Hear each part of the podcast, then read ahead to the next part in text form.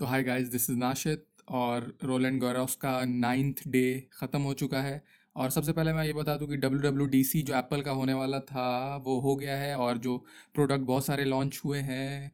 जैसे सबसे ज़्यादा इंटरेस्टिंग नहीं, लेकिन मेरे दिमाग में अभी आ रहा है कि छः हज़ार डॉलर का एक मॉड्यूलर मैक लॉन्च किया है एप्पल ने। हाँ तो बात करते हैं अब टेनिस की। उसके बारे में लास्ट में बात करेंगे टेक के बारे में। हाँ तो सोफिया केनन और ऐश पार्टी ऐश पार्टी जीत गई और मैच का स्कोर था six three three six six zero. इस मैच को देख के ये लगा पहला बात कि सोफिया केनन काफ़ी अच्छा खेल रही थी और काफ़ी अच्छी प्लेयर है, लेकिन वो अपने शॉट के लिए चली जा रही थी। जो हाना कॉन्टा का आप गेम खेलेगा वो भी अभी क्वार्टर फाइनल्स में पहुँच गई है और आज उसका मैच है।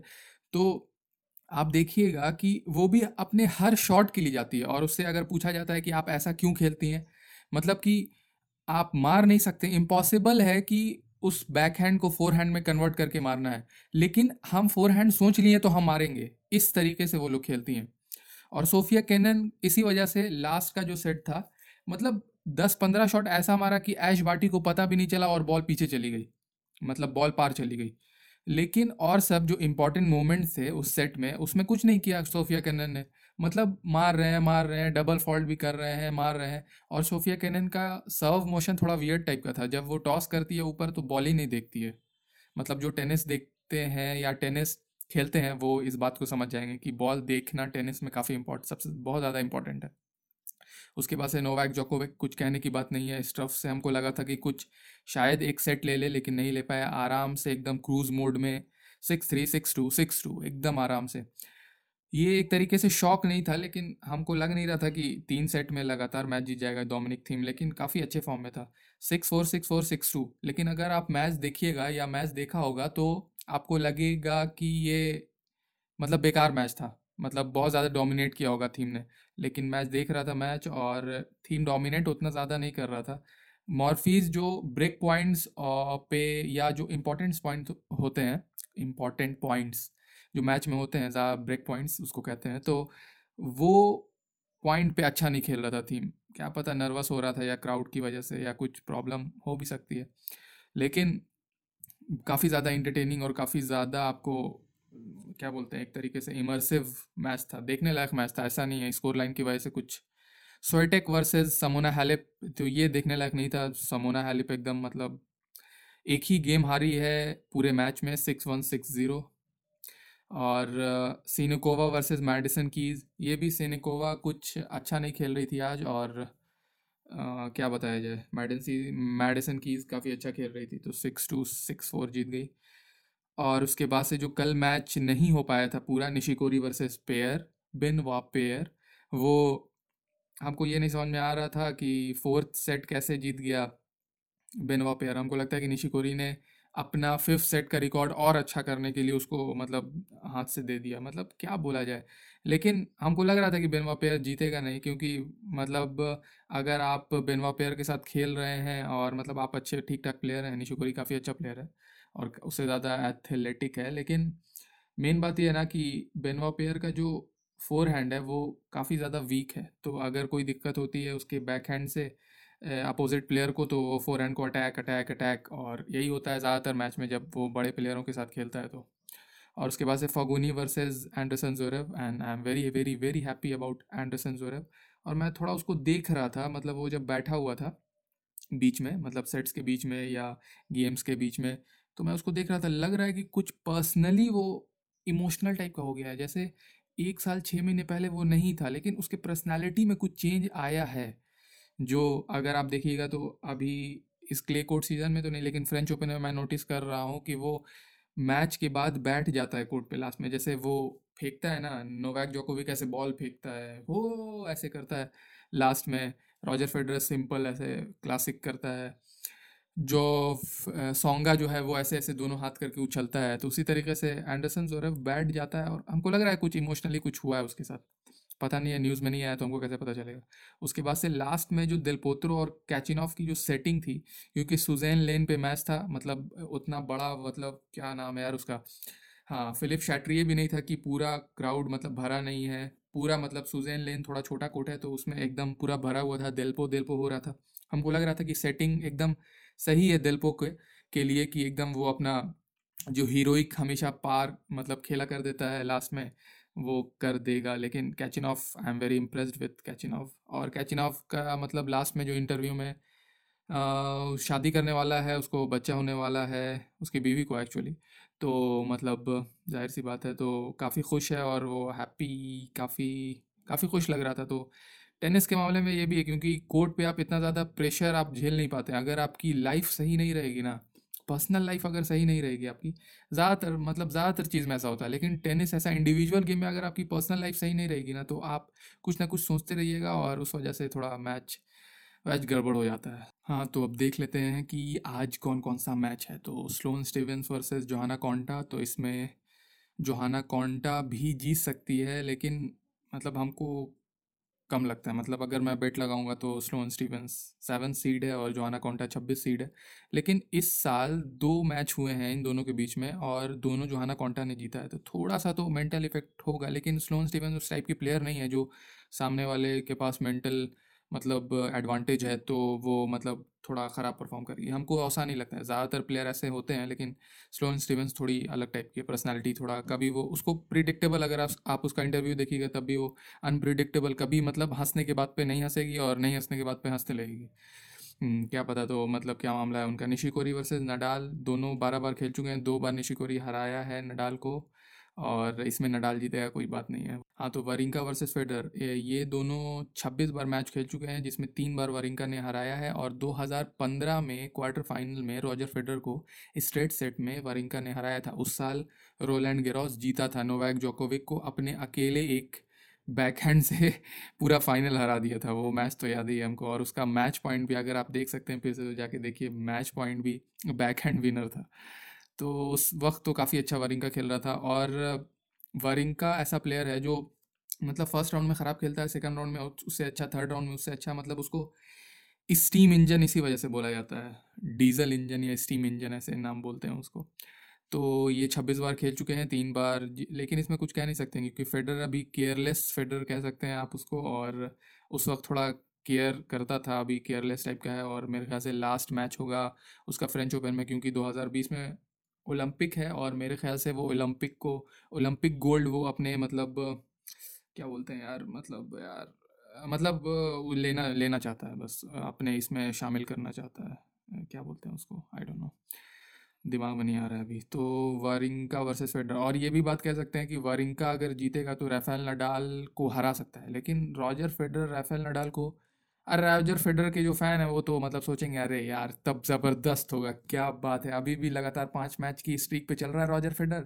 राफेल नडाल को हराने पे, क्ले पे नहीं मतलब ऑल सरफेसेस पे, और सिर्फ़ हार्ड पे वो मिले हैं, और शायद एक ग्रास पे। तो पाँच मैच लगातार जीत रहा है रॉजर फेडर राफेल नडाल से तो अरे यार, अगर फ्रेंच ओपन में हरा दे पहली बार तो क्या मज़ा आ जाए? मतलब बोला जाएगा कि, अरे बेस्ट ऑफ़ ऑल टाइम में इसका नाम हो जाएगा, क्योंकि चालीस साल का फेडर मतलब बोलने की बात है, चालीस साल का फेडर और बत्तीस साल का नडाल, तब भी रॉजर फेडर हरा दिए, समझ लो भाई।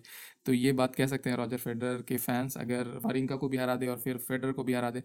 लेकिन वारिंका अगर ये टूर्नामेंट जीत जाए तो आप सोचिए मतलब ओपन एरा में या कभी ऐसा प्लेयर किसी ने नहीं किया होगा। मतलब कि रॉजर फेडर को क्वार्टर फाइनल में हराएगा सेमीफाइनल में राफेल नडाल को और फाइनल में जोकोविक को। इट्स लाइक अमेजिंग और हम यही चाहते हैं।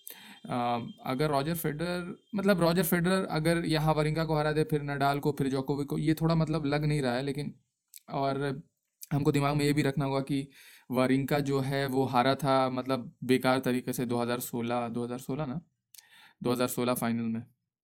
2017 फाइनल में। 2016 में तो नोवैक जोकोविक जीता था। एंडी मरे तो Vondrousova versus Martic Vondrousova drop shot तो ये भी देखने लायक मैच है और मैटिच काफ़ी इसके बारे में हमको उतना नहीं पता है हम्म, सच बात कहते हैं यार तो अब थोड़ा क्रिकेट की बात कर लेते हैं ऐसे काफ़ी लंबा हो रहा है पॉडकास्ट। नहीं मतलब एवरेज के लिहाज से आजकल पंद्रह बीस मिनट का हो ही जा रहा है तो बात करते हैं जो पाकिस्तान और इंग्लैंड का मैच था तो आप कह सकते हैं पाकिस्तान सबसे ज़्यादा अनप्रिडिक्टेबल टीम है और फॉर्म के लिहाज से इंग्लैंड सबसे प्रिडिक्टेबल टीम होनी चाहिए क्योंकि वो फेवरेट्स हैं।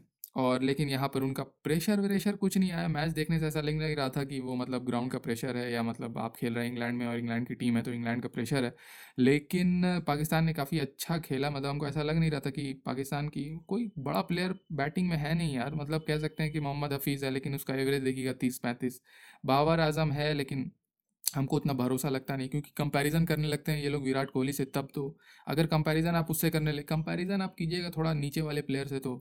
मतलब ठीक है तब मतलब हमको अच्छा लगने लगेगा। लेकिन डायरेक्ट कंपैरिजन विराट कोहली से करने लगते हैं तब यार गलत है। फिर हमको ख़राब लगने लगता है, पता ही नहीं चलता इसका।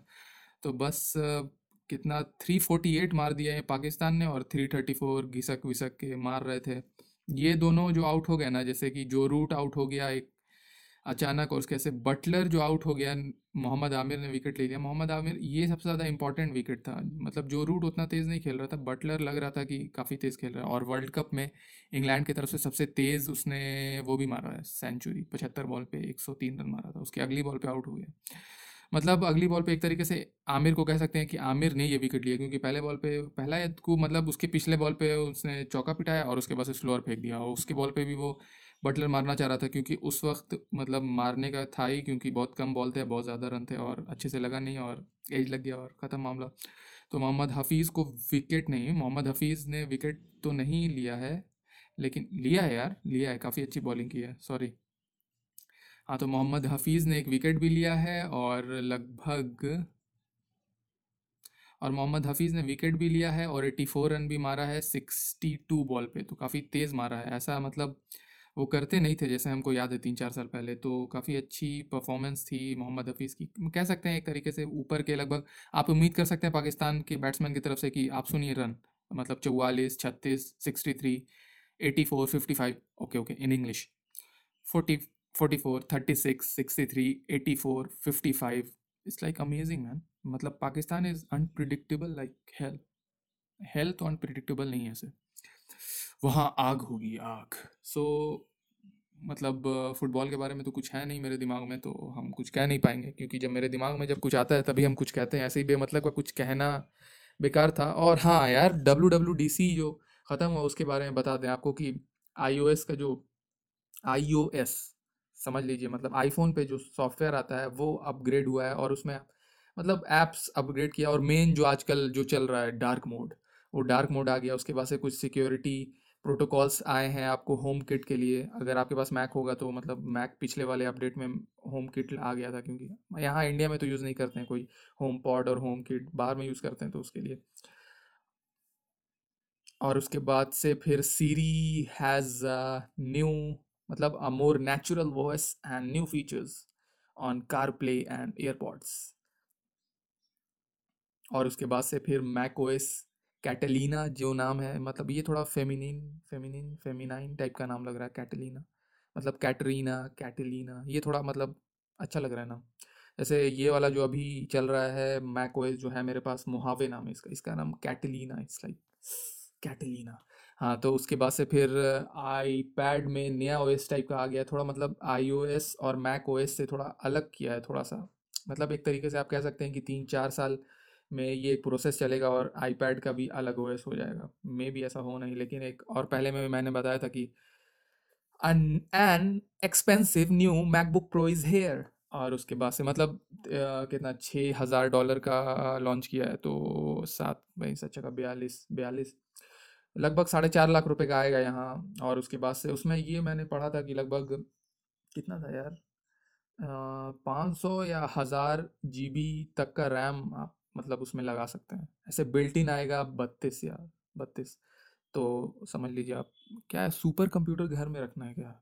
ऐसे ही मतलब एप्पल सोच रहा है कि साले को बेचो, एकदम मतलब पचास लाख रुपए का मतलब सबको बेच दो, जिनको लेना है। और ज़ाहिर सी बात है मतलब इतना अच्छा उनका डिज़ाइन रहता है कि शोकेस करने के लिए लोग ले लेते हैं। उनका ओवर किल है यार, उतना मतलब मेरे ख्याल से पूरी दुनिया में हज़ार, दो हज़ार आदमी को ज़रूरत होगी मतलब पाँच सौ, हज़ार जी बी लेकिन उससे ज़्यादा बिक जाएगा आप देखिएगा। मैं तो नहीं ले पाऊँगा अगर मेरे पास पैसा होता तो मतलब अपग्रेड नहीं करता लेकिन थोड़ा सा वाला वो तो लेता। और वॉच ओएस का भी न्यू मतलब नया एक ऐप स्टोर आ गया है और लास्ट फीचर ये कि T V O S multi क्या बोलते हैं मल्टी यूज़र भी सपोर्ट करना स्टार्ट हो गया है। मतलब आप टी वी ओएस जो आप आ, क्या बोलते हैं उसको यार टीवी जो होती है मैक टीवी है, एप्पल टीवी, उसमें अगर आप रिमोट जो उसके साथ मिलता है तो उसमें मल्टी यूज़र आप, जैसे आप गेम ऑफ़ थ्रोन्स देखते हैं और हम, आपकी बीवी फ्रेंड्स देखती हैं तो वो आपको गेम ऑफ़ थ्रोन्स का रिकमेंडेशन होगा और आपकी बीवी को फ्रेंड्स वाला रिकमेंडेशन उस टाइप का होगा। तो मतलब मल्टी समझ ही गए आप तो बस यही कहना था आपसे।